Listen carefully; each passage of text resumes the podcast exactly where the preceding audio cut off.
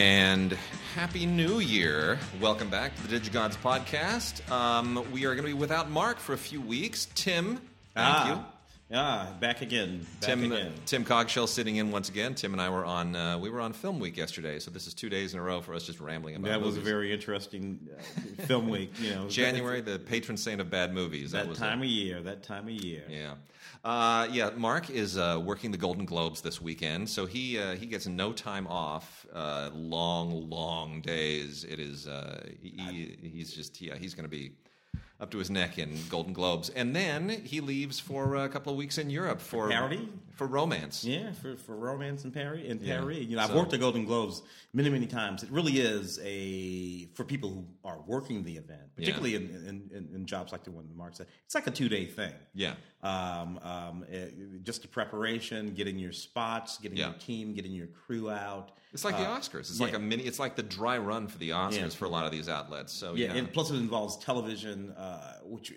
the Golden Globes involves way may, way more actual people. yeah, There's actual human beings doing stuff.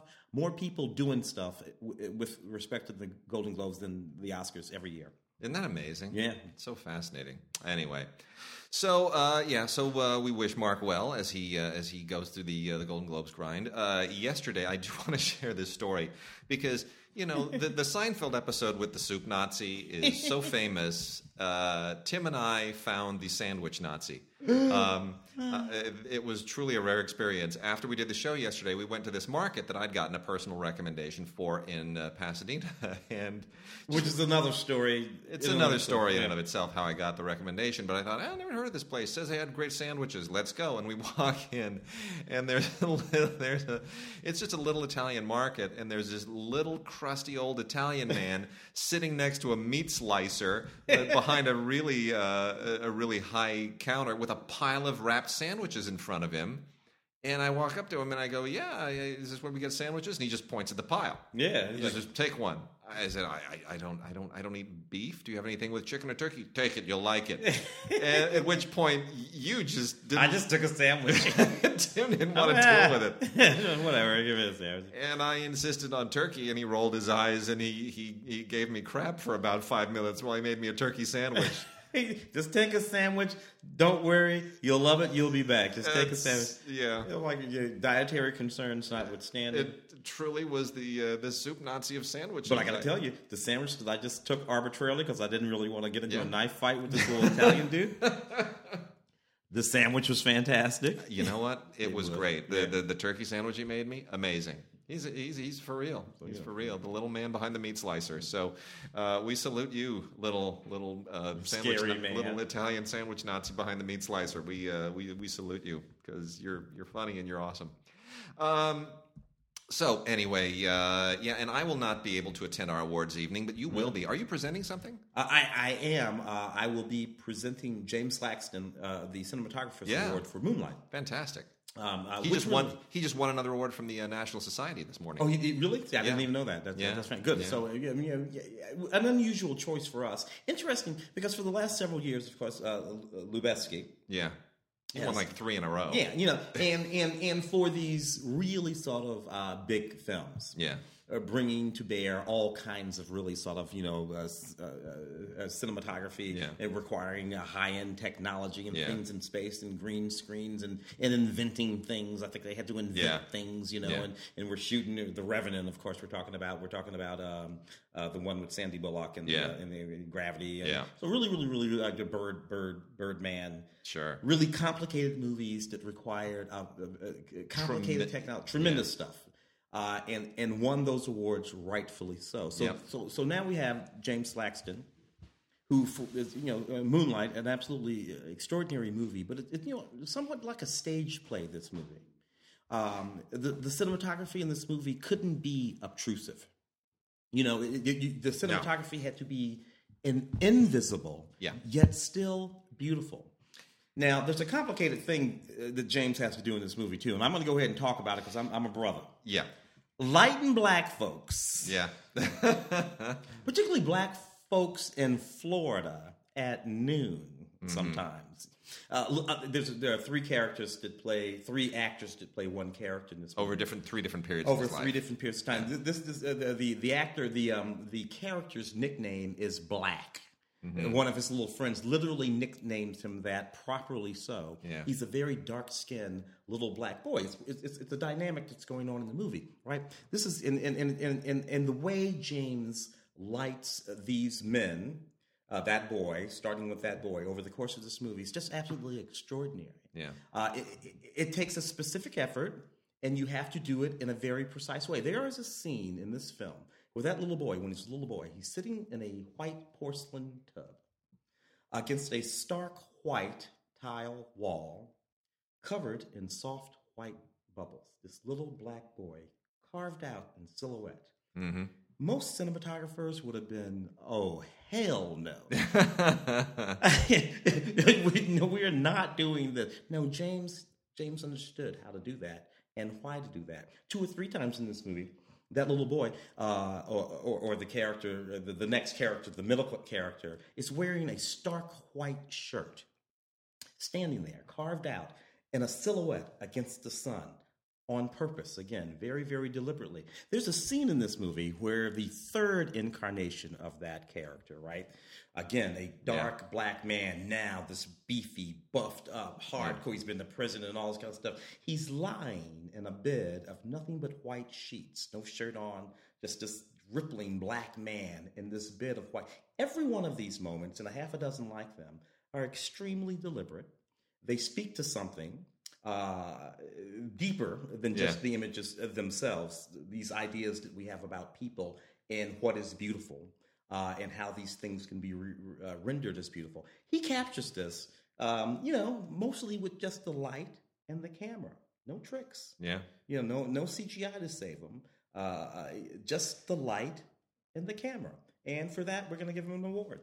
Uh, you know, I find it interesting too that uh, the two films that have been on the top of everybody's list for cinematography, which is Moonlight and La La, La La Land, Land. both of them start in bright daylight with very, very long single takes. Yeah. And neither of those cinematographers are guys who've been on anybody's list in the last few years. So I mean, they are both uh, you know new to the scene. But it is it is really you know La La Land. Obviously, it's uh, not giving anything away if you haven't seen it. But it's a it's a very elaborately choreographed and a very consciously choreographed long take that had to be rehearsed endlessly. Whereas Moonlight, what's different in Moonlight is if you're not paying attention, you will not know it is a single take. Yeah. And all those different actors, they they enter the frame naturally and they exit the frame naturally, and nobody looks like they're choreographed, and no one looks like they've been staged, and it's just it's it's really, but yet it has. Yeah. It's really quite that that opening shot is is really extraordinary. every bit as difficult as the other, which is very Yeah. difficult. Yet it's not a play. You know, No. uh, it's not a play. The camera isn't stagnant. Yeah. uh, and and you know, and all of these people and all of these It things. Anyway, establishes the energy of the film. yeah, so. yeah, it's not dynamic. And Yeah. Lovely stuff. Lovely Well, stuff. that's. I'm sorry, I'm going to miss it, but uh, it's going to. Is it going to stream? Do you know if it's going to stream? I know they're recording it, but I, do you know if they're going to stream it? Like they did uh, A few years ago. yeah, yeah, the horrible Doris Day. Yeah, incident. Uh, but to be honest, I don't know. We should look and see. Probably so, though. I think that's pretty standard now. Well, if it streams, I'll let everybody know on the uh, on the Facebook page. Anyway, let's get uh, let's get into catching up. We haven't done this for a few weeks, so we're we're loaded up on movies. I'm going to uh, go through. We got a lot of great stuff from uh, Kino Lorber in particular. It's been a really really good period for Kino Lorber. We've got some really interesting stuff, and uh, especially from the Kino Lorber classics. Which is usually uh, licensed from uh, from the MGM and 20th Century Fox libraries. I'm going to name a, an exploitation film right now. First, that comes from the Jezebel collection, The Stewardesses in 3D. This is a 3D Blu-ray uh, from uh, the Jezebel collection, which is distributed by Kino, and uh, it's just you know this is a classic 1969 exploitation film. If you hear the word stewardesses, 3D, and uh, 1969, you pretty much know everything that's going to be on this Blu-ray. Uh, telling you a plot doesn't it's forget it. It's just all counter counterculture, psychosexual 60s kitsch, and it is a lot of fun. There's both a 2D and a 3D version here, and uh, I got to tell you this: I love exploitation films, and this was one I had never seen, and it is it is an absolute riotous psychedelic hoot. It is a Ah. whole lot of fun. I always love those movies. Nothing like an exploitation 3D film. Uh, we've also got The Frontier by uh, Oren Shai. And uh, this is actually pretty good. Uh, not usually necessarily my cup of tea, but it. Uh, this is a 16 millimeter film that was shot uh, kind of as a sort of a, a pseudo western. Um, it is. Um, it's it's one of those low budget. It was sort of like one of those low budget. You know, there were a lot of those with Jack Nicholson in the '70s, right? That he, Oh, yeah. Um, Hang 'em High and like those kinds of those kinds of westerns. They were sort of like anti-westerns. Yeah, um, including one that he directed. I think it was called Going South. yeah. uh, which was kind of a, you know, Yeah, Going South is one of those. Yeah, That's- Mary, yeah. Mary Steenburgen. I think it's her first. That was film. one. That's Yeah. what I was actually thinking of Yeah. going south. This is this was made in 2015. Uh, it's a little bit of a throwback to those, so it kind of feels like one of those grungy, pulpy, uh, anti-western type uh, alternative westerns. Uh, but you know, I, I, uh, it, it's fine. It's not my favorite, but I uh, think it has a certain nice texture to it. It's a nice throwback texture. It's worth checking out. Um, if that is, if that's exactly your kind of thing, Kelly Lynch is in this. Does a really, really great job. Haven't seen Kelly Lynch in such a long. I, really that, great that, that was before Top Gun, right? Uh, well, th- not this film. Not this, this, film? this film was rated just made about a year ago. Really? Yeah. I haven't seen Kelly Lynch in years. I know. She Yeah. looks she looks the same. She's Oh great. wow, fantastic! Yeah. And then we also have uh, from Kino Lorber, uh, Man Facing Southeast, which is an absolutely uh, terrific classic. Uh, if you've never seen Man Facing Southeast, this is from 1986. It is uh, this is an absolutely fantastic Argentine film. It is a classic. This is the first time that it is on DVD or in on Blu-ray. It has not been on uh, since. A very very influential film, one of the most influential films of the uh, the 1980s, foreign films in particular. Kind of a sci-fi. Yeah, really, really a- a cool kind of psychological sci-fi thing. This guy uh, suddenly shows up um, playing an organ in a psychiatric hospital, and from there you get this whole, we, you know, claiming to be like an alien visitor, right? And there's a whole interesting, weird uh, science fiction psychological uh, backstory to it that really unfolds in a fascinating, interesting way. It's really a, it's really an unusual, great, fascinating, legendary film. Terrific, beautifully shot by Ricardo De Angelis and directed by Eliseo Subiela, who's really not gone on to do a whole lot else. Uh, but it is, um, it's a legendary film now on Blu-ray. looks looks absolutely terrific. Beautiful, beautiful transfer. And then from the uh, oh, and then we've uh, got to get this. This is uh, Fritz Lang's Doctor Mabuse, the Gambler Oh yeah. the whole the whole Mabuse thing is sort of just amazing. Uh, if you haven't seen any of the Mabuse films, you really you, this is pretty probably a pretty good place to start. Um, this includes the story behind Dr. Mabuse, which is a three part documentary that gets into uh, the musical score uh, by Zimmerman, who um, it, yeah, well, it gets into the the, the uh, all of the it uses the music to sort of dovetail into the elaborate Mabuse world and everything that uh, makes it so sort of legendary and fascinating. Uh, this is 1922 silent, of course. It is four hours long and worth every single second of it. I- I- you need to just see this. It's all about the the Fritz Lang genius of staging just the most elaborate, incredibly dark, noirish, uh, Oh, classic German. Uh, it, it just it, it's a, just a great movie. There must be a dozen, dozen of them. uh, Ten. Uh, It's the- just the, so- The Testament of Doctor Moon, a thousand eyes of Doctor Moon. Yeah, there, it's it's you know it's it's where noir begins. It's where it's kind of where I guess the best way is uh, it's where expressionism meets noir. Yeah, sort of in the uh, all through the 30s, and Yeah. then and then and, but then there's a whole period in the 60s because you had a lot of these in the 60s too. You did, which were yeah. kind of mod and kind of Yeah. happening. Yeah. but still, you know. Anyway. yeah.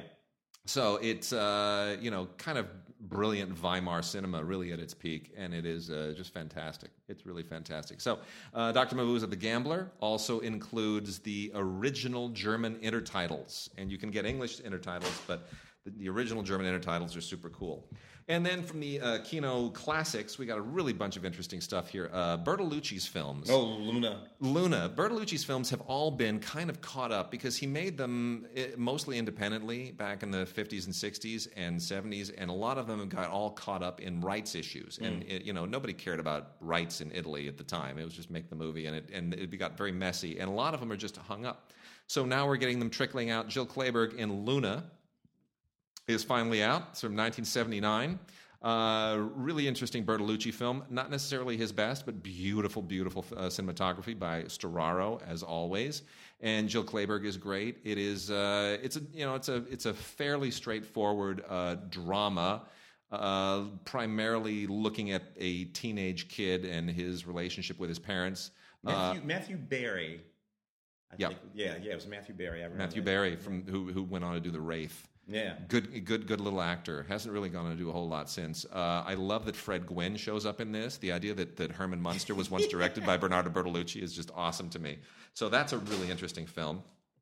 Uh, we also have another 3D film here, Gog, uh, which is goodness. which is kind of a weird uh, exploitation Frankenstein mad scientist creation movie from 1954. This is a very early exploitation film. Uh, it is it's mostly hilarious. It is uh, really interestingly shot. The, the it's it's that weird 50s color that we associate with like the Frankie and Annette movies. Yeah. Right, It's, it's- very saturated. Uh, Saturated and garish, yeah. Yeah. Uh, audio commentary here with some film historians and a restoration demo, and it is uh, it, it, it's funny. It's re- it's really funny. Gog is sort of like Gog is like uh, Hal nine thousand. it's like it, it looked like it looked like a Dalek for people who know Doctor Who. Yeah. it looked like a Dalek. Yeah. It's sort of that's, that's what Gog looked like. Yeah, Uh, and then we got some Randolph Scott westerns, uh, Canadian Pacific, and the Cariboo Trail. Cariboo spelled with uh, O O, which also has George Gabby Hayes in it. Gabby Hayes shows up in all these things just to sort of grumble and and and spit little uh, interesting little uh, little lines of dialogue.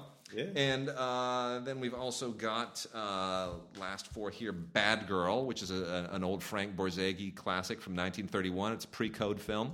Uh, with James Dunn and Sally Eilers, uh, very interesting uh, because you know it's all about unwed pregnancy and the depression and all that kind of stuff, and it, it gets into some pretty gritty areas for the, the the artwork for these films was sexy Oh, so as great. hell. You had some woman, you know, it's like Look at- graphic- on the box there with Yeah. the with the with, you with just Tight- barely wearing some things. All tight very, yeah. dress. Yeah, it's, you can tell it's all pre-code. Really interesting pre-code subject. So, uh, very very interesting film. Has an audio commentary by Kent Jones.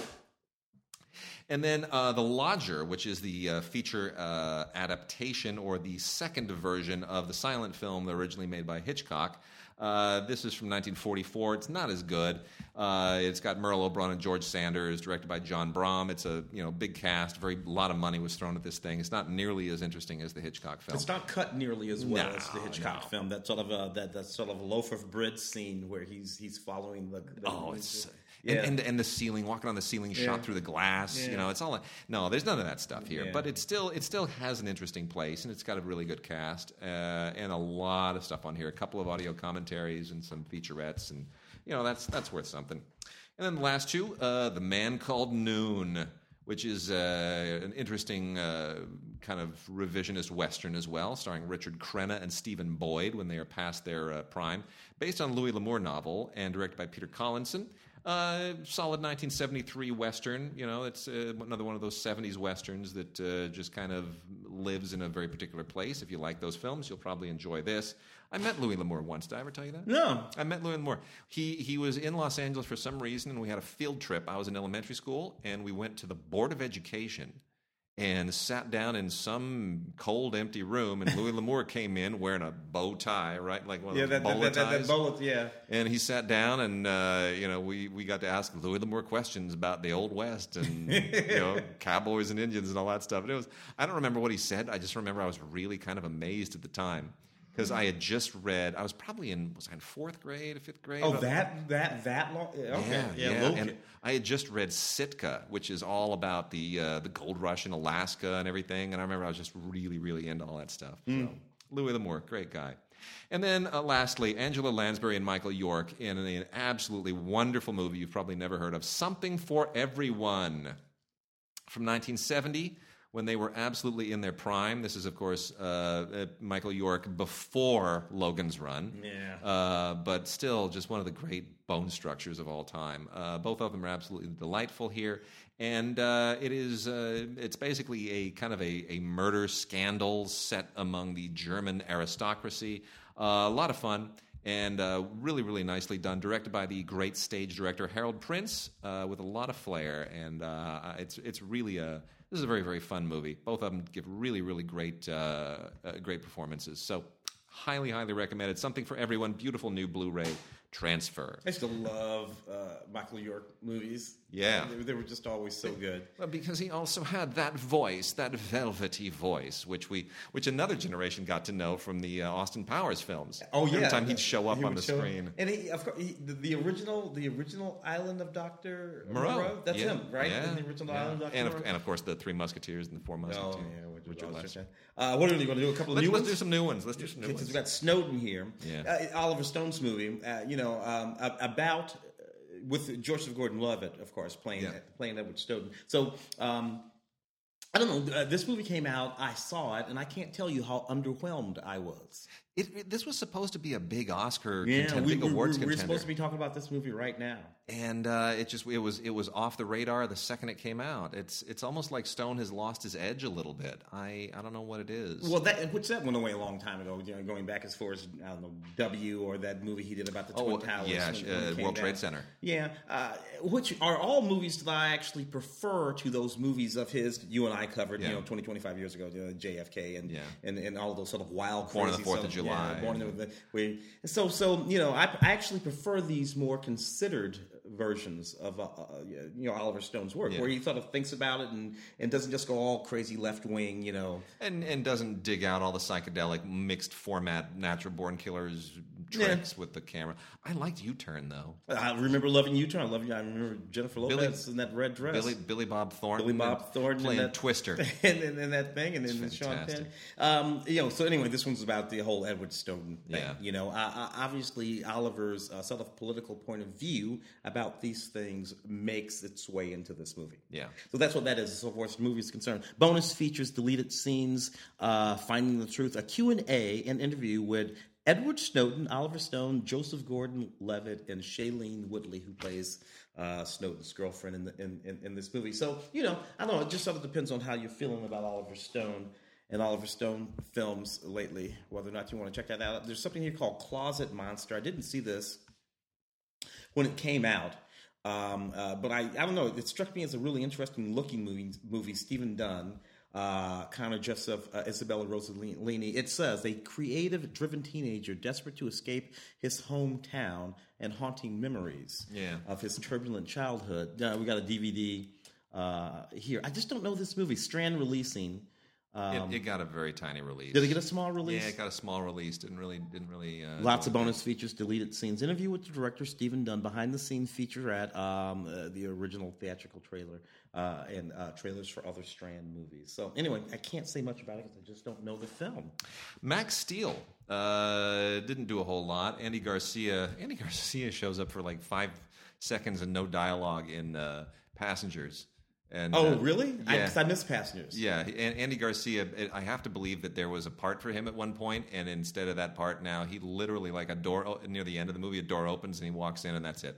Mm. you go, what? Why did Andy Garcia? Where where'd he go? He was there, and now he's gone. And now the credits are rolling. How did that happen? It's like, is there going to be a sequel with the with Andy Garcia? I don't understand. Yeah. Why'd you pay Andy Garcia to just be the guy who comes to the door? I don't get it. Yeah, that could be the Anyway, Andy Garcia and Maria Bello, along with Ben Winchell and Anna uh, Villafañe, uh, starring Max Steel, which, um, you know, i- at a certain point, the, the video game superhero genre thing and everything that, that dovetails from it uh, goes into places that just don't make any sense. And um, this is about a 16 year old kid who uh, basically becomes a superhero because he has like some weird energy power with his body. And uh, then he, of course, has bumps into some kind of super alien, and there you go. That's the rest of the movie.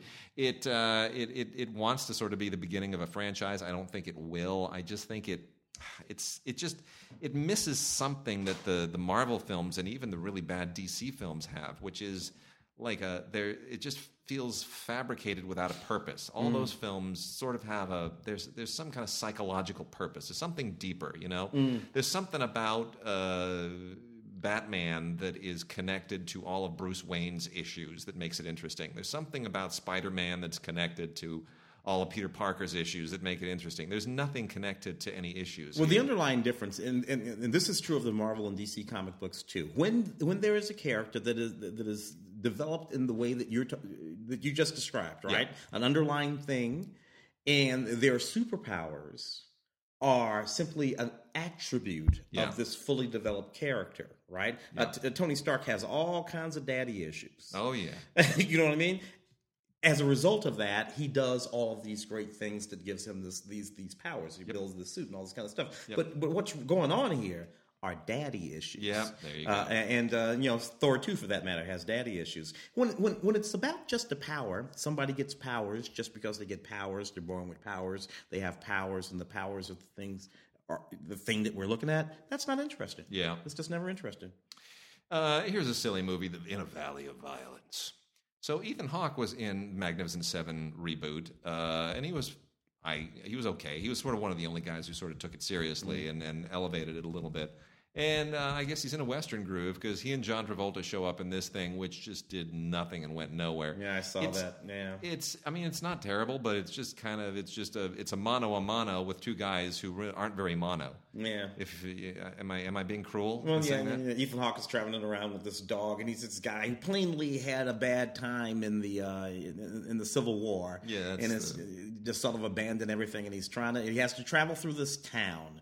John Travolta is the one-legged He's the marshal. sheriff, He's the mar- sheriff marshal, yeah. yeah. whatever. There's one leg, you know, and uh, and uh, you know, and things go ugly. Uh, and then you know, uh, whatever. It didn't it didn't particularly work for me. Does that does that have anything on it? Nah, not particularly. It's uh, you know, it's, it's Blu-ray. If you if you if you like those actors, I guess whatever. And uh, we had to review a uh, Nick Cage film on the radio yesterday, which was just absolutely insane. And Nick Cage shows up in absolutely everything these days. Paul Schrader made a movie called uh, Dog Eat Dog with Nick Cage and Willem Dafoe, two guys who were really amazing in the '80s and, and into the '90s, and who've kind of gone a little bit off the uh, off the radar of late. Um, it's better than what Nick Cage has mostly been doing lately, which is just taking a paycheck to be an overactor. Uh, he actually kind of, he sort of tries here. Nick Nick Nick insists on being the lead still. Yeah. Now Willem will play second lead, third lead guy Oh, that whatever. shows up. You know, he's in the John Wick movie. Oh, you know, yeah. he- he'll he'll go to He's, doing, he was doing that all the way back to uh, David Lynch films. Yeah. You know, Wild at Heart. He he, shows up just to just to be weird and scary. You know. Uh, you're opposite Nick Cage. Uh, exactly. but but for whatever reason, Nick Cage insists on being the lead in a Yeah. mediocre movie. Yeah, well, anyway, it's a, it, it's you know, everyone's trying to do the kind of film they used to do here. That's what's going on. Paul Schrader hasn't made a really great film in years and years and years. He's he's really giving it a try. He just doesn't have enough money and resources to necessarily do it. Uh, Cage and Dafoe are fine. It's a crime film. Uh, you know, it's a, there's a there's a, a kidnapping and a and a whole mob thing going on, and uh, you know, it, it doesn't. It's not great Schrader, but it's it's what he was able to get made. So I'm gonna I'm gonna kind of cut him a little bit of a pass here, just because everybody is doing better than they have done in the years on this. So Yeah. is is it is it is it good? No. But is it better than the last three or four films that Nick Cage made? Yes. Is it better than the last three or four or five films that Schrader made? Yes. Is it? It is. Does Willem Dafoe embarrass himself? No. No. Yeah. So uh, it's a it's a step in the right direction. A movie that would have been a grown up movie at some point in time. Yeah. Exactly. Uh, you know, I've got American Honey here, which is another movie that I thought we would be talking about. Man, I don't like this movie. You, you, I like this movie. You were the one- you were the one who really really. Uh, uh, uh, but you know what? You turned out to be right because we're not talking about this movie here during the award. Uh, Andrea Arnold film. Andrea Arnold. who I like normally. Well, yeah, that uh, that Fastminder movie she made a Fastminder movie. She made uh, was it Red Road? Uh, yeah, some point. and then yeah. and then she and then she made the the really interesting Wuthering Heights. the adaptation that, of that was Wuthering sort Heights, of this yeah. interracial adaptation of Wuthering Heights, which I thought was really fascinating. really shot, that she shot uh, one three three Yeah. and mostly in black and white, all that kind of stuff. So this is a sort of like a road movie about this particular sort of, I don't know, um, strain in society of these sort of thrown away kids, and they sort of aggregate together to sell Magazines. magazines on the road selling magazines, which is a real thing, a real world. And I didn't know this was even a thing, uh, and I allow that it is a thing. I, I recognize that. You know, these kids who sort of fought. It's sort of there's a little bit of Oliver Twist in this, right? I mean, it's a bit of a gypsy thing, which is that these there are these uh, these kinds of Fagin-like people, and in here it's a it's a it's a woman.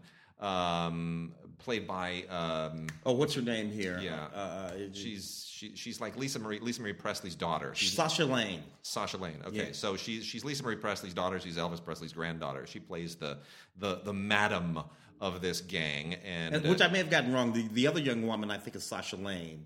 The, you know, no, the- Sasha Lane is the is the the the, the, lead. That is the lead. She's the lead. Okay, So yeah. anyway, the the madam I forget her name. Anyway, she's she's Elvis. Riley Riley Keough. That's it. That's her name. That's Yeah. her name. Yeah. So she's Elvis's granddaughter. Yeah. Anyway, she uh, and I don't want to hang that around her neck because she's a good Oh, actress. she's, she's terrific. She and Sasha, and and, and interestingly, uh, Shia La- La- LaBeouf. Yeah, that's my problem. Uh, see, it, this is one time I've been poking him. I said this on the show when we, re, reviewed this movie. I've been poking him for 15 years, uh, pretty hard for 15 I'm still years. poking him. Uh, he, he's actually pretty good in this movie. It's a long, very, very, very slow movie that's not actually really about anything. Uh, so you know, you, you, kind of have to be into that sort of European floaty kind of thing. Yeah. This particular uh, Blu-ray uh, digital HD does not have a great deal on it. I do note our our film week colleague Justin Chang, Yeah, film Justin critic for Los, uh, Los Angeles, has on wild and astonishingly beautiful. I've been, uh, I've been, I've been, I've been ribbing John, I've been ribbing him for weeks over the fact that these two films that I think are just so overrated he loves, which is this and uh, and uh, Toni Erdmann. Oh, Toni I just, Erdmann, I yeah. just, I have, I just can't stand either of them. He Um, liked he liked Man Down too, which is Shia. Again, Yeah, I don't actually. like So anyway, American Honey. Anyhow. Um, so let me let me uh, let me rock through a couple here, and then I'll let you uh, take the rest. Mechanic in Resurrection, another Mechanic film. We got it on Blu-ray and a 4K Ultra HD.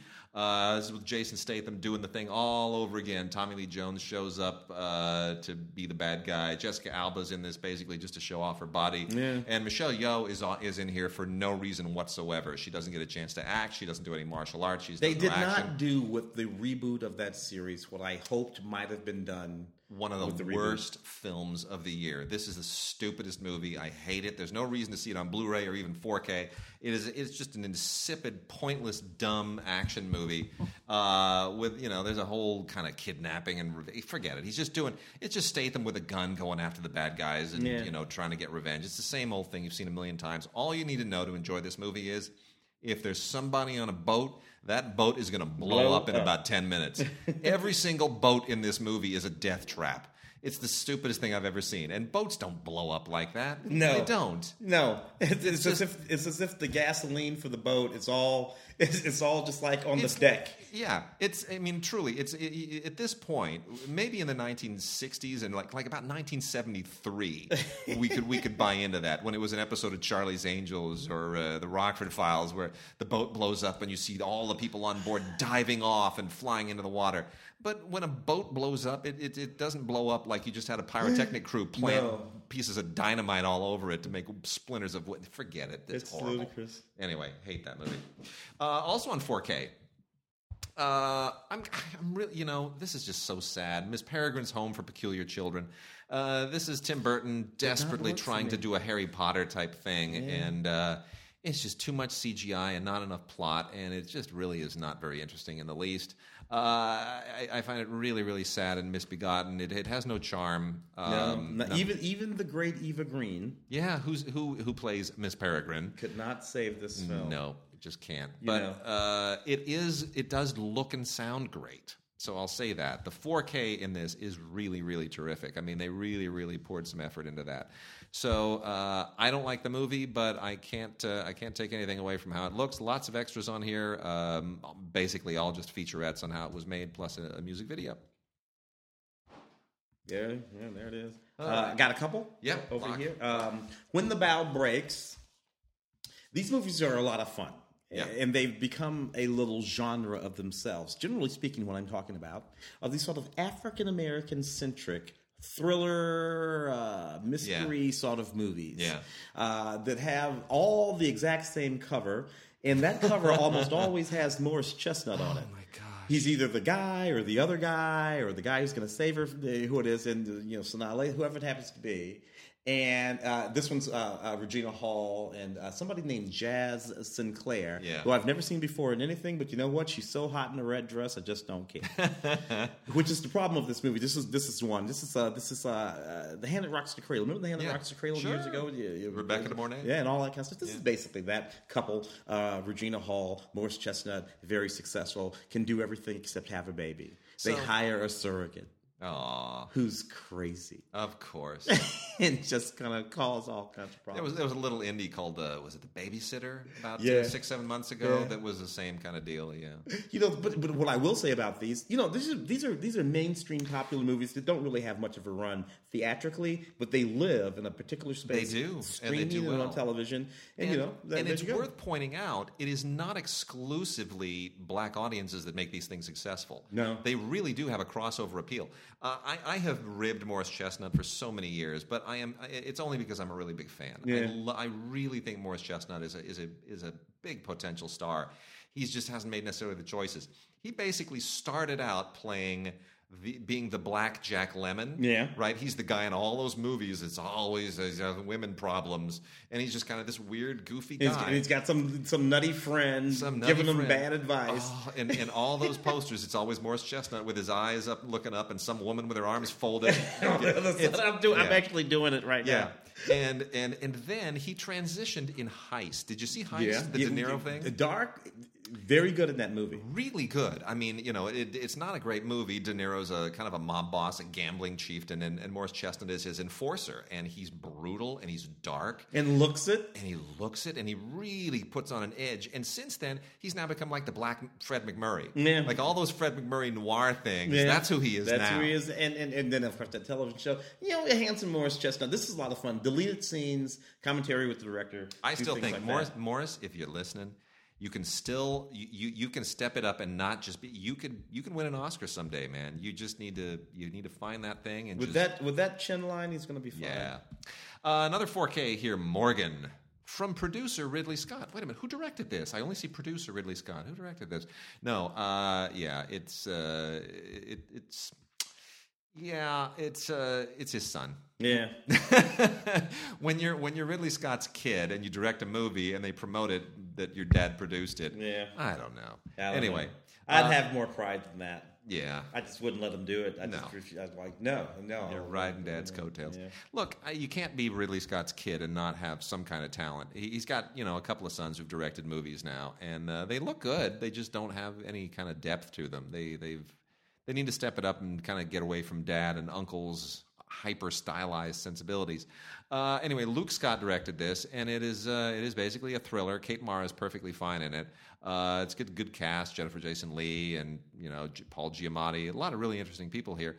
Uh, but it ultimately it's just uh, it's another one of those Frankenstein allegories. You know, it's uh, it- Morgan is basically well like he, maybe not a monster, but she's you know an evolutionary monster. But it's still the same cautionary tale about science and don't let science get uh, get ahead of you. And uh, you know, which is kind of like what zombie movies are in a sense too. A lot of style. Plot doesn't really work quite well, but it, it's not terrible. It is uh, it is it is decent enough that you know if you if you as maybe a rental. Really, it's a good looking 4K. So. yeah, yeah, one of those. Yeah. Goat. Uh, a debut Oh, film, I think, for uh, for, uh, It for Nick. Jonas. Yeah, Uh, and, and, and so you know, anyway, really mixed feelings about this. Me, me too. Me too. When it came out, James Franco also Yeah. pops up in the movie.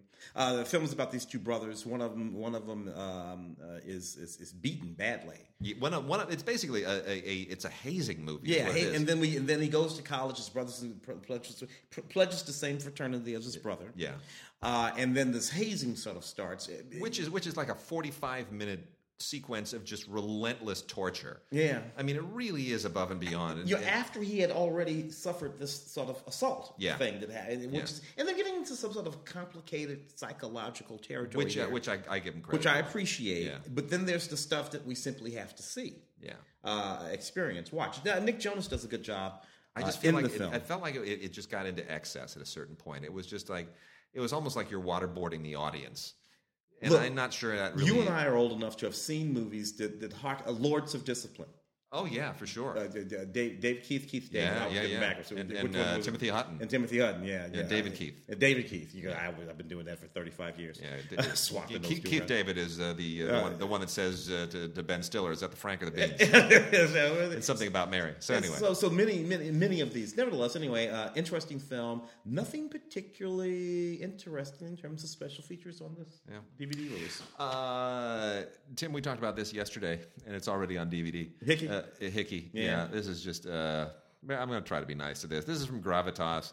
It wants to be a low budget version of Office Space. Um, it, it, and they, they make the mistake of putting a weird little uh, tagline on the cover today is going to suck. I'm, it, the joke is too easy. If you're watching this movie, it is. Yeah. Look, here's the problem with Hickey. It's well intentioned. It's decently acted, but it's a first time, you know, film for Alex Grossman, who who wrote and directed it. So I, I'll I'll cut him a little bit of slack. But this is the the problem is this is a kid who works in a car stereo um, Yeah. place that's go, that's going to get shut down. And you even said on the radio yesterday, you're like, it deserves to get yeah, shut shut down. This, Uh, keep down. But the, the the thing is, he's got an MIT scholarship, but he doesn't want to go to MIT because he has to leave the job where he's in love with this girl that he works with. Yeah. I'm sorry, but seriously, you slap him around, go to MIT, tell her you love her, you'll see her next summer. The movie's over. Yeah. They somehow squeeze all kinds of teen angst out of this thing that this just doesn't make any sense. Well, they attempt to anyway. Yeah. Uh, uh, but they don't quite get there, if you ask me. Uh, I got I got another one of those sort of Western films. Trace Atkins, Kim Oh, Coates, yeah. Judd Nelson. It's called Stagecoach. Coach. I, I happen to have seen this. I don't know why I saw it, but it, popped, but it, but it popped up and I popped it in and I saw it. I will say this about it. It's a pretty brutal, briskly uh, shot, well made film in terms of the way it looks and the way it sounds and the way these characters look. Um, you know, if it were 15, 20, maybe 30 years ago, and I saw this movie, I would I would have thought this is a pretty you know bracing western. Uh, it isn't 15, 20, 30 years ago, you know. So, so it's, it's it's it's basically a contemporary western that, that, that you know um, it works in the way that it works. But you really got to kind of be into this material uh, to thoroughly, thoroughly, thoroughly en- en- enjoy it. Bonus feature, uh, some behind the, the the scenes stuff. Is all pretty much all you're going to get there. But interesting, always interesting to see Judd Nelson. Uh, and, and some of those old actors from back in the day, Yeah. and, and what they're doing. Hey, you know, he's looking good and Sure. and playing cowboys. Uh, that's life. Uh, a couple more here that I can just dismiss real quickly. Storks in 3D. Gosh, this is a terrible animated film. Uh, th- this is it's an animated film. This is from uh, Warner Brothers. Uh, it comes with you know Ultraviolet and a handful of behind the scenes features and outtakes and yada yada yada. The usual uh, deleted scene stuff. It, basically, it's uh, the it takes place in a future where the storks are going to stop delivering babies because it's they, they want to be more FedEx and deliver other things that are more lucrative. And there's a there's a, a girl who grew up there because she was misdelivered and never found her true parents, so she was raised by the storks. And then we dovetail from there into some big epic adventure that you know the little stork that needs to I don't know. It just everybody's got some some issue they got to resolve, and there's just way too many set pieces, and it's way too busy, and it's really really really irritating, and it gave me a headache. uh, Bridget Jones's baby. Vey. Everybody is way, way past their prime in this. Bridget Jones should not be having a baby. Bridget Jones should be taking a vacation in the Caymans and not giving us any more drama. They squoze two movies out of that. They couldn't just be satisfied. Right? 'Cause, you know, she's oh, she's having a baby. Is the father Patrick Dempsey or is it Colin Firth? They're both so cute and just awesome. No, She's too old to be having a baby. They're too old to be daddies. stop it, everybody. Just put this movie to bed. I got this one, Nine Lives. Uh, if the, uh, and again, you know, look, if, if, if it were 1986, this would have been a neat little movie. Mm-hmm. Uh, it's about a guy uh, who's who gets uh, switched into the body of his cat. Oh, a stuffy dear. businessman finds himself trapped inside the body of his cat. Oh, hell. What are you going to do? Kevin Spacey, uh, Jennifer Gardner, uh, uh, Christopher Walken. I know that this is meant to be a you know a fun family sort of movie uh, that, that's for the kids and all that kind of stuff. But you know what? Sometimes that's even a problem. Yeah. And I and I really don't understand what Kevin Spacey is doing in this movie. Uh, in this DVD Blu-ray, I- I uh, what's to come with the Blu-ray? Uh, Letting the cat out of the bag, making of nine lives. Uh, Russian uh, for herding cats. I don't know what the hell that means. Yeah, well, anyway. Uh, so Clea Duvall who is a very good actress. Yeah. She acts in and writes and directs. This is her directing debut. Uh, the Intervention, which is well intentioned. It is a little bit uh, of a kind of a wannabe Cassavetes, wannabe Return to the Secaucus Seven John Sayles type film. Uh, a bunch of friends who all get together in a little vacation house because everyone wants to get, they want to have an intervention with this one, with two of their friends who are married because they have this horrible toxic marriage and they everybody wants to tell them, you guys need to get divorced. And of course, I don't need to tell you where this goes. It winds up basically being that everybody else needs the intervention more than they do. they learn to love each other again, and everybody else's lives just get just completely ripped to shreds as a result. Um, really, really well intentioned, probably a little overwritten and overdirected, but I, I have a soft spot for it because the cast is so so good, and I, like love all these Jason actors. Ritter. Clea Duvall is really good. Melanie Lynskey is terrific. Uh, Natasha Lyonne is as good as I've seen her in years. Jason Ritter is really, really good. And uh, and uh, Alia Shawkat, who you know shows up in all these interesting films, Yeah. is kind of a quirky girl. She's the odd one out. She's the girl who isn't really a friend here. She's just a girlfriend that's tagged along with this one guy. Observing all the And, insanity. and she's a little bit of a free spirit, right? She doesn't really wear- wear a bra, and she'll talk about anything. And, you know, it's so there's always that person, the outsider, who's like the audience's eyes into this. Like, you people are messed up. But uh, so for all the cliches and whatnot, I, I give it some kudos, and I think Clea Duvall should make more movies. That's the bottom line. I yeah, like write- I'm, I'm a big fan. Yeah, of big fan. Sure. Uh, Coming through the Rye, uh, it's this movie uh, about a boy who has an obsession. It's set in like 1969. It's about a boy who has an obsession with uh, Catcher in the Rye, Right. Holden Caulfield, J.D. Salinger. He decides to, to leave school and go on a sort of Holden Caulfield esque trek to, Of to find uh, J.D. Salinger. Yeah. Uh, uh, and, and you know what's interesting? I think I think we lost J.D. Salinger not too long ago, if I'm not mistaken. I think he passed away.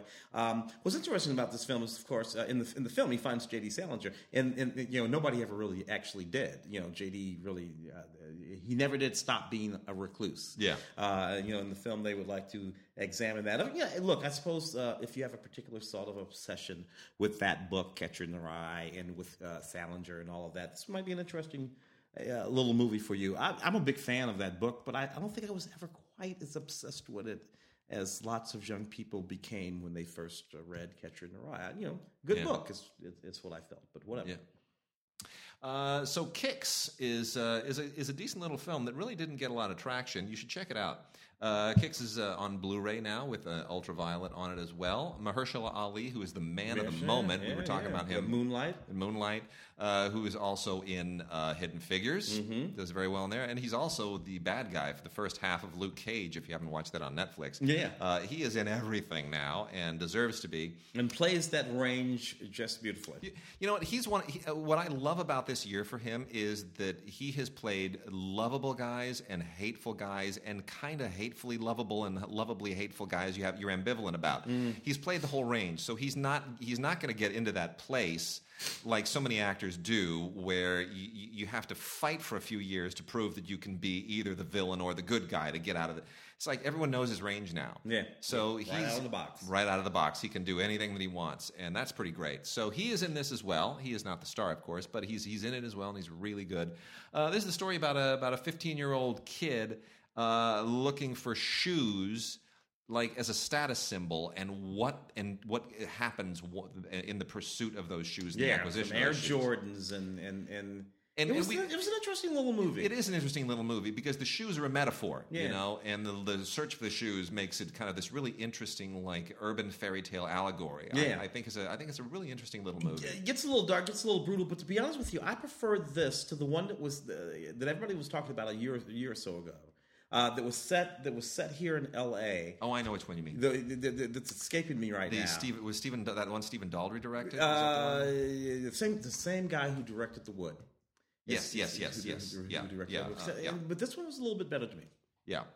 Well, anyway, uh, directed by Justin Tipping, and uh, it's a good movie. It's uh, it's worth checking out. It's uh, it kind of fell off everyone's radar just a tiny bit, but it re- it is really really worth checking out. Kicks, they aren't just shoes on Blu-ray with ultraviolet. Uh, Greater, uh, which is a true story about one of those sort of it's one of those sports stories, one of those sort of like Invincible that Mark Wahlberg did a couple of years ago. This one's about uh, a guy who always wanted to play on the uh, Arkansas Razorback football team and, Yeah. and walked on and uh, and made the team. Good uh, and, uh, and and contributes to the whole thing and makes you know so you know sports movie. David Hunt directed it. It's a pretty good movie. Bonus features, deleted scenes, uh, and a, a writer director commentary. You know, um, uh, this movie actually has quite a lot of production value for a fairly small film. Uh, and you know, because you know, uh, Yeah. big sports movies require uh, a certain amount of production value. He gets there with this. This is better than you might think.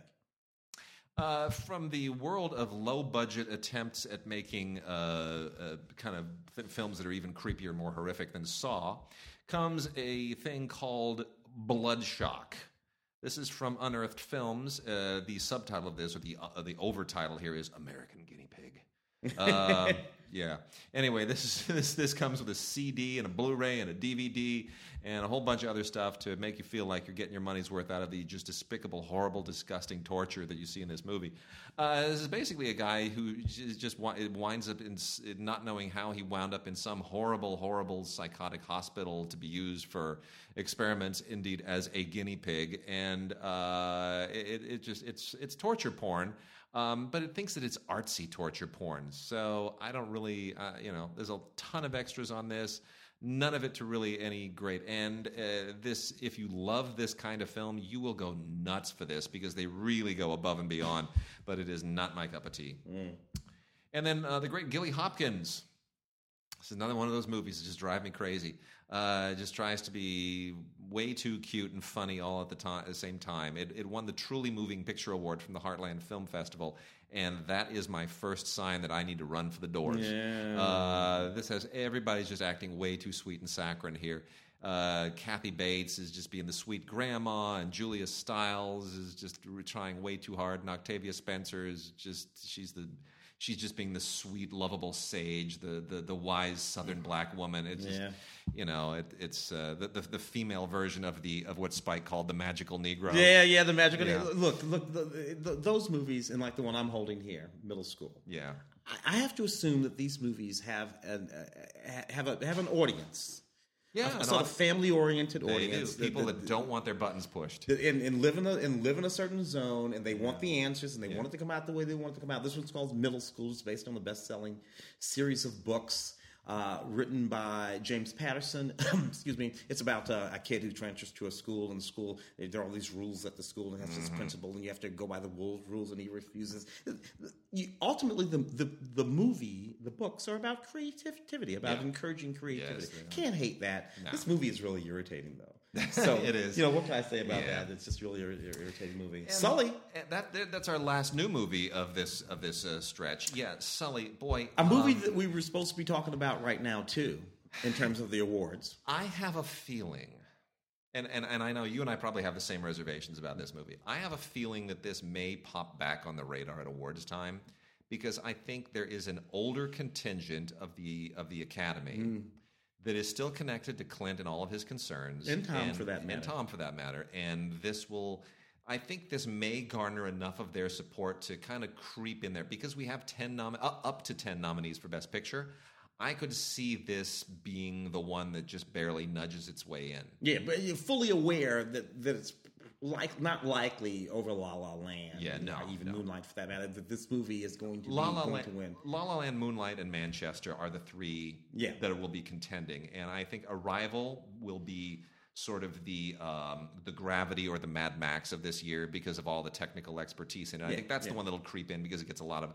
But other than those four, I don't see anything really contending. Yeah, and at th- all. because frankly, after after you after you do that four, and then you, you like again you throw in a fifth. Yeah. uh, which might be this Sully. Yeah. We're still talking about Sully. Yeah. After that, I think we're done. Yeah, no, those are those are the four. Really, I mean, Yeah. if we're talking about anything contending for the Oscars this year, with the exception of individual achievements like, uh, you know, like Jackie for Best Actress, and there, there are a few other things. But I think, Screenplays and whatnot. yeah, but I but I think generally the the film, the big the big heavy hitters, you'll see the top nominees. It'll it'll be those three. It'll be La La, Moonlight, uh, Manchester, and Arrival. Well, Tom Hanks is, uh, I'm sure, a member of the Academy, and uh, and, and, and, and, he's, and a, I- he's an Academy governor now and, I, too. and, yeah, and I, you know who he's voting for? La La Land. Oh, I can is he? already tell. I can already tell.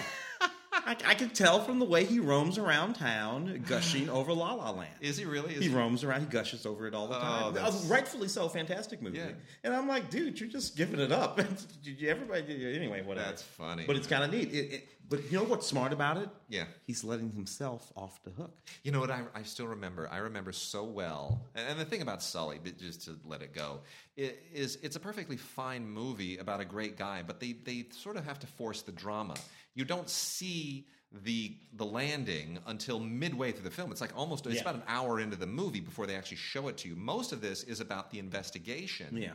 Where they kind of gin up this artificial drama. of, Did you really have to do that? Yeah. Was there another way? It's like, well, I think we all know he did. Yeah, yeah. So why are you giving me this sort of hindsight drama where there wasn't any? Yeah, yeah. It just it, they're fi- they're trying to make a story where there isn't one. and they tell it, and, and, and to stretch it out, they do that you know, that Rashomon thing, Yeah. where we see that event uh, 15 different ways from 15 different angles, and I'm like, okay, you guys are milking this a little bit. It's a little ex- too you know, much. It is what it is. All And right, so go? I'm going to hit some uh, some of these. I'm going to hit these shout titles first, and then we'll go through the uh, the Twilight Time titles that came out. We have a, a couple of batches of Twilight Time that are absolutely terrific. But uh, Shout has given us some great uh, sh- classic films. Shout is releasing a lot of really interesting stuff now from their their uh, their classics line. And we've got Dead Ringers, the David Cronenberg film. Yeah. If you have this on Blu-ray on on a DVD from Criterion, don't get rid of it. Don't get rid of your Criterion. You're going to want to double dip because the Criterion on DVD is still has amazing extras. But this has some great stuff too. Uh, this is on Blu-ray from Shout, and it's got uh, new audio commentary with uh, the author of uh, The Artist is Monster, the cinema of David Cronenberg, William Beard, who has wonderful, wonderful insight. And then you also have uh, Jeremy Irons doing audio commentary. So it's absolutely terrific.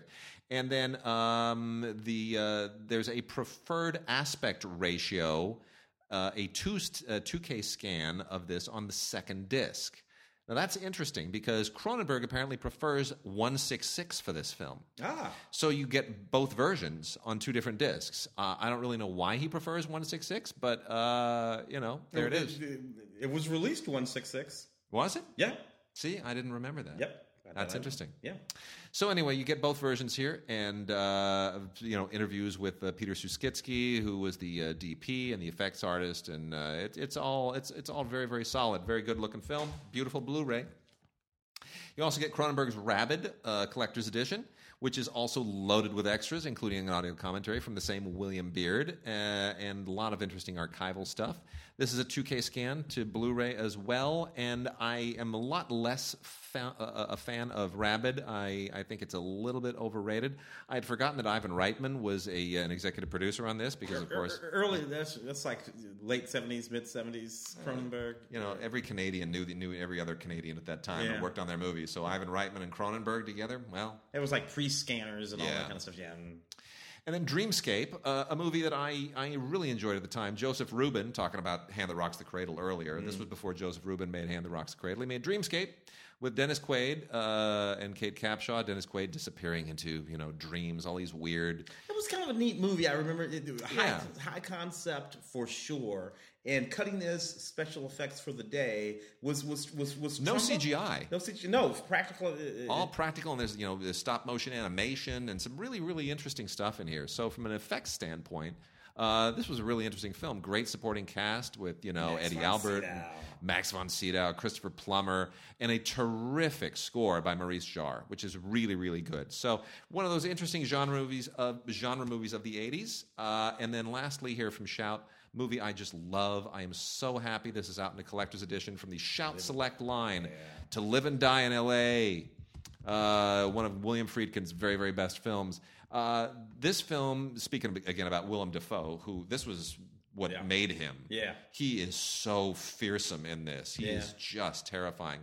Um, this film does two things that are absolutely amazing.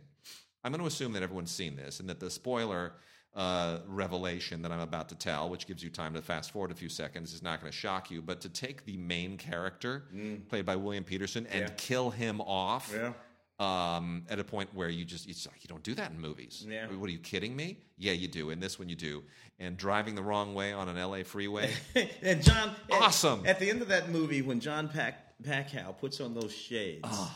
and we realize that he has become, you, you know, it's I'm like, Mm-hmm. Oh, like, like, like, oh, wow, man, so it's, it's it's, just just such a dark, gritty, awesome movie. This is, this is John kind of like Turturro. Uh, It- I Robert- feel like- uh, yeah, a lot of dude, I kind great of feel- cast. I kind of feel like this is where French Connection meets Miami Vice. right? Yeah, yeah. It's kind of like this is where Michael Mann and Friedkin, you know, come together, and it is just a great movie. It is a really, really great movie, just beautifully done. Um, yeah, really, really terrific film.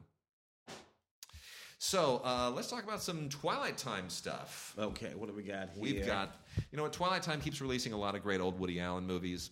They keep it up. Stardust Memories. Uh, beautiful. Remember, all this stuff you can only get at twilighttimemovies.com. Uh, twilighttimemovies.com, that's where you go. Or you can also go to screenarchives.com. That's where you, you buy these. You do not get them anywhere else. So that is this is exclusively from those uh, those places. They come all of them with isolated scores and some other extras. But Stardust Memories, uh, Woody Allen's first really super cool, serious black and white movie, makes fun of his old uh, funny movies. It is this is a really really cool cool Woody Allen film. Pays homage to Fellini, clearly a, a tip to eight and a half, but it's just great. It's absolutely great. Uh, if you're collecting all those great Woody Allen movies on Blu-ray, you got to throw in Stardust Memories. Can't hurt, can't hurt yourself there. Uh, the Bullet Train, uh, which was the film that the 1994 film uh, that was, I, I think, was Speed. Uh, was more or less based on. So, you Yeah, know, obviously, right. Speed is a That's right. bus and this is a train. Yeah. Uh, but but it's the same sort of uh, uh, theme for this movie. Um, um, uh, outstanding movie, uh, 1975. Um, you know, I, I it's it's it's it's a, it's a it's a different sort of concept than the than speed, but it's, you have the same sort of thing. The train can't Sure. stop; it can't fall below, below a certain speed, or the whole damn thing is going to blow up. Uh, so it's a real nail-biting thriller. Uh, special features include an, isolate, an isolated music track, uh, as well as a behind-the-scenes documentary. Fantastic, fabulous. Twilight Time. You can only get these on Twilight Time. Only at, Limited twi- editions only at uh, twilighttimemovies.com or screenarchives.com. They're all absolutely terrific. And, and they it's just it's all licensed stuff and they just do a great job. Uh, here's here's three real interesting real quickly. Um, uh, Nicholas Nickleby. Uh, This is the uh, this is a, a 2002 production of Nicholas Nickleby, which has been done a number of times, British television and elsewhere. Uh, it's not particularly great. Uh, it's directed by Douglas McGrath. It's a little bit not quite dark enough for me to feel like it's classic. Um, like it's uh, classic Dickens, but it's it's decent. It's not. It doesn't completely. I mean, a lot of people love, really, really love this movie. So uh, it, it's okay for me, but uh, I'm not a. You know, Douglas McGrath also made Emma with. Uh, uh, Gwyneth Paltrow. Uh, so I mean, he has a feel for that kind of uh, the the milieu, but it it's it's just still a little bit too sunny. Christopher Plummer is very very good, but uh, otherwise it's uh, it's not not the. I mean, it's fine. Um, also has Jim Broadbent in it for people who are a fan of his. The Three Worlds of Gulliver. This is uh, a bit of a kind of a cult classic these days. Um, from 1960 uh, really just very bright, uh, shiny, kind of a low budget uh, special effects version of the uh, the Gulliver Tale. Um, this is. It's it, it kind of it's a little bit in the same vein as a lot of the fairy tale stuff that was made around that same time, like Tom Thumb and there, there's a there's sort of a, a, a whole subgenre of these live action things, and they all seem to star people who are migrating from musicals. Um, in any case, this one is uh, it's kind of right in the middle there. The real reason to see this is because it has great special effects by Ray Harryhausen. Uh, it's all for the Harryhausen special effects. The uh, the actual story itself and the execution isn't isn't anything really to scream about. Uh, but a great transfer. Twilight Time did a fantastic job. Harryhausen looks really good in it. Uh, and then here's a film I'm very mixed on. Uh, I'll let you know that it's there. Uh, an aging Humphrey Bogart in The Barefoot Contessa. Yeah. Uh, I really, really despise this film. I think it is just a monstrous bore. However, I am alone in that. It's written and directed by Joseph L. Mankiewicz, who, of course, is legendary, and uh, Ava Gardner is, you know, the the the, the, the, the icon that just sort of uh, is right there, and she's this this goddess of this movie, and I just think the whole thing is a great big melodramatic pile of goop. I really don't like it at all. But again, I'm alone in that. It is it has an audio commentary with uh, a couple of uh, film historians and stills and a trailer. So if you if you like the the big goopy old melodramas and Humphrey Bogart looking way too old for his age because he smoked too many cigarettes, go ahead and knock yourselves out. I've got a couple over here that we'll go through, including Gregory Peck's uh, 1956 Moby Dick. John Huston. So good. Uh, so good. Which in which I think isn't it Scripted Orson, by Ray Bradbury. Ray Bradbury? I think Orson Welles gives that big speech. Yeah. the Reverend speech. He uh, does, he, yeah. he gets Huston to do that. Uh, great story about that. I think he had to get directed to do it. So um, uh, Richard Basehart, of course, also in the film. This is a uh, this is this we're still doing the uh, Twilight Time series. here. Yes, yes. This is all still Twilight Time. And the special features include an isolated score audio commentary with film historians, uh, with a couple of film historians, uh, and uh, a a beached whale recreating the unique color of Moby Dick, which was a particular thing about this particular movie. So we have that.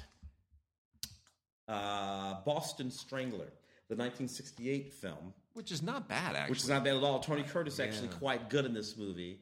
Uh, uh, Richard Fleischer film, of course. Um, uh, you know about about the Boston Strangler series. Uh, uh, actually quite interesting. pretty film. accurate, too, if Uh, I remember. This was this was when realism started to be a thing. Yeah. uh, in, in films like this, Late 60s, early 70s. This uh, in Cold Blood, the Truman Capote Sure. adaptation. This is when that started to come. In the heat of the night, it's kind the of the Heat of the Night a was one of of those yeah. two. Lots of special features here, including another isolated music track. I love that about these Twilight Times, by the way. Audio commentary with a couple of film historians again, uh, and uh, uh, uh, Friedkin and uh, on Richard Fleischer, a commentary from William Friedkin on Richard Fleischer for the thing. So interesting stuff from Twilight Time. Uh, let me get to oh Moscow on the Hudson. Oh, I love Moscow on the Hudson. You know, I, uh, this is the movie that actually Robin Williams, obviously, and Yeah. uh, uh, was it Yakov Smirnoff? Yakov Smirnoff, yeah. Uh, early Yakov. Actually, a whole bunch of guys who had all defected at the time because the Soviet Union still was a thing. The so Soviet- defection yeah, in the movie, you know, he defects, and then there are all these Russian actors who had actually defected. really sort of an interesting thematic Paul Mazursky film, Yeah. of course.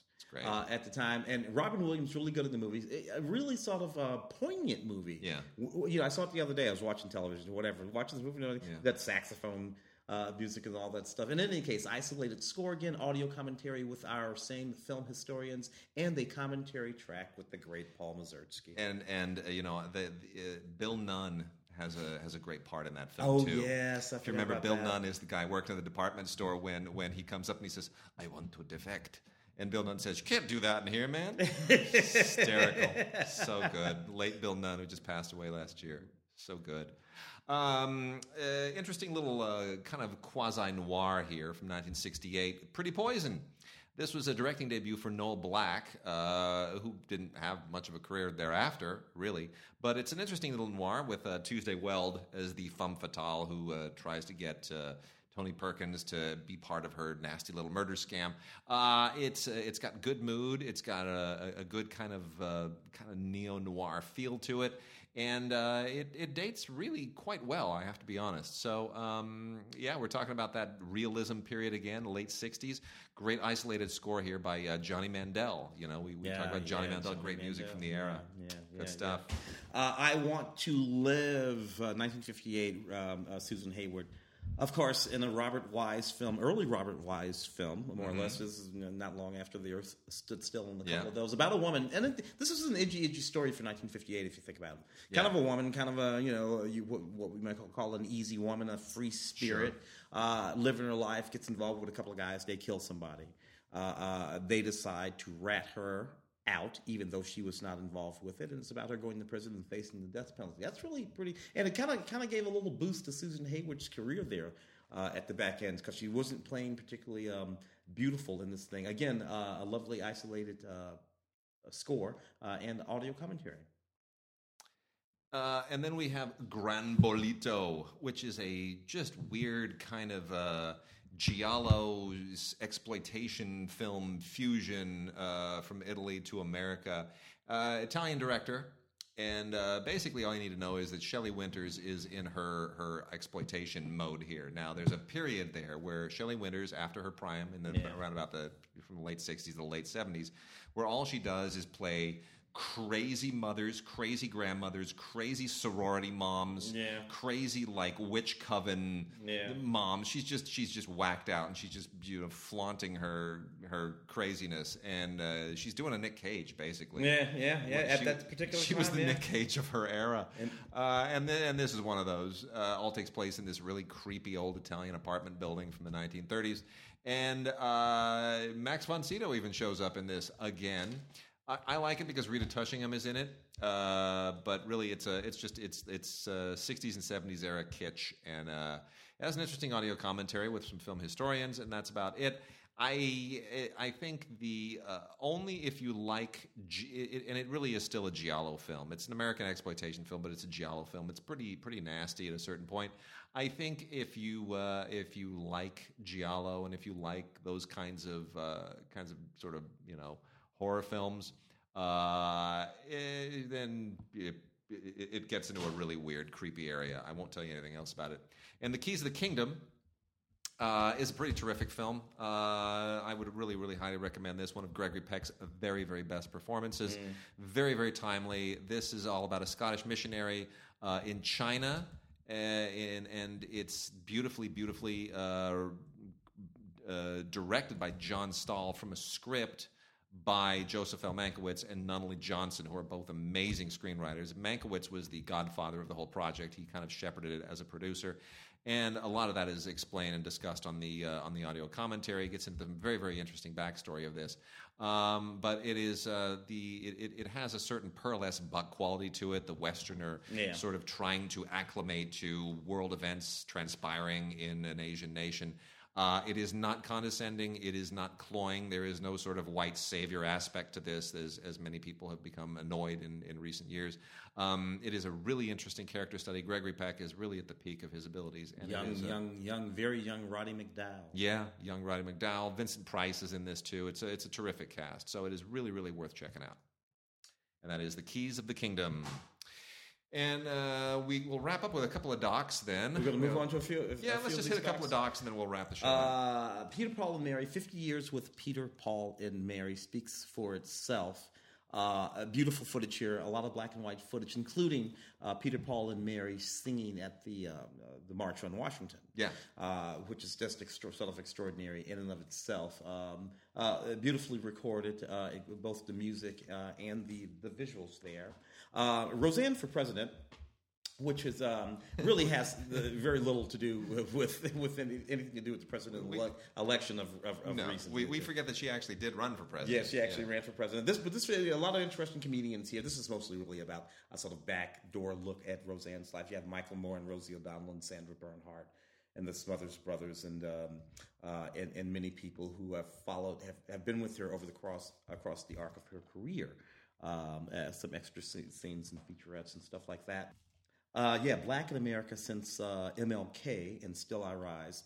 Uh, an interesting PBS documentary hosted by Dr. Lewis Henry Mm-hmm. On Blu-ray. Gates on Blu-ray uh, with Jesse Jackson Jr. Uh, as a guest, uh, among other people. This is interesting just in the context of today. anything anything that Gates does. Yeah. Gates is like the he's just he- he's he's the professor, right? He just takes Yeah. he walks you through this stuff in such an amazingly it's like a story, you know. He guides you so beautifully. It's a PBS documentary, so quite good on on Blu-ray. Nothing particular uh, interesting in terms of additional information. And then we have three World War II anniversary docs. Uh, 75th anniversary of Pearl Harbor from the History Channel. Uh, this is a uh, two disc documentary, basically, that just revisits that in its entirety and all of its just horrible, horrible details. Uh, difficult to watch still, but very, very good. Uh, then we also have. Um, Pearl Harbor 75th anniversary commemorative documentary series from Mill Creek, which is, takes a somewhat different attack on it. it uh, this is longer. It's more, uh, but it's basically uh, a collection of eight separate documentaries, each of them having a different angle on it. Uh, so it's it's not the it's not as contend, condensed as the History Channel thing. Probably less uh, emotionally uh, devastating to watch, but both of them very very good. And then uh, this is not an, a a, uh, a doc, but it's interesting to throw it in. It's a miniseries on, called Hiroshima, the complete miniseries event. As long as we are on the uh, the subject of the war in the Pacific, this is also out from Mill Creek. And uh, I I've on- have only a vague recollection of when this actually came out, but it is really, really very, very good and incredibly accurate as it gets into all of the political machinations that led up to the uh, dropping the atomic bomb on Hiroshima. Very, very, very good. Uh, three hours long, but worth every single second of it. Hiroshima, the complete miniseries of event. Mm, man.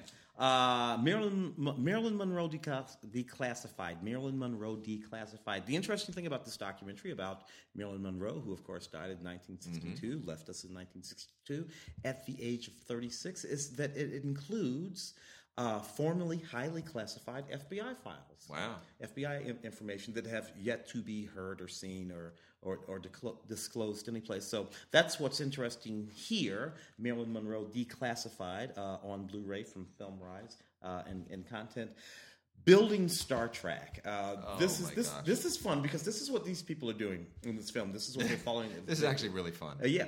Uh, so, you know, 50, 50 plus years since Star Trek, all Yeah. kinds of props from that original series, right? Yeah. These people roam around looking for and finding Mm-hmm. the original props, everything from phasers and, and, and, and, and spaceships spaceships, uh, the models, uh, Communicators. communi- you name it. They, they, they, they look for it. They are very good at it. Mm-hmm. They are able to discern whether something is a fake or not. I mean, you could go on the Antiques Roadshow Yeah. uh, with the kind of information these people have. So it's very interesting stuff, uh, particularly if you happen to be, is it, is it Trekkie? Is that the right word? That's the right word. Yes. Yes. It, not Trekker. Not Trekker. And then uh, last two here, uh, a couple of great ones from First Run Features. Uh, True New York is five different short docs about New York City.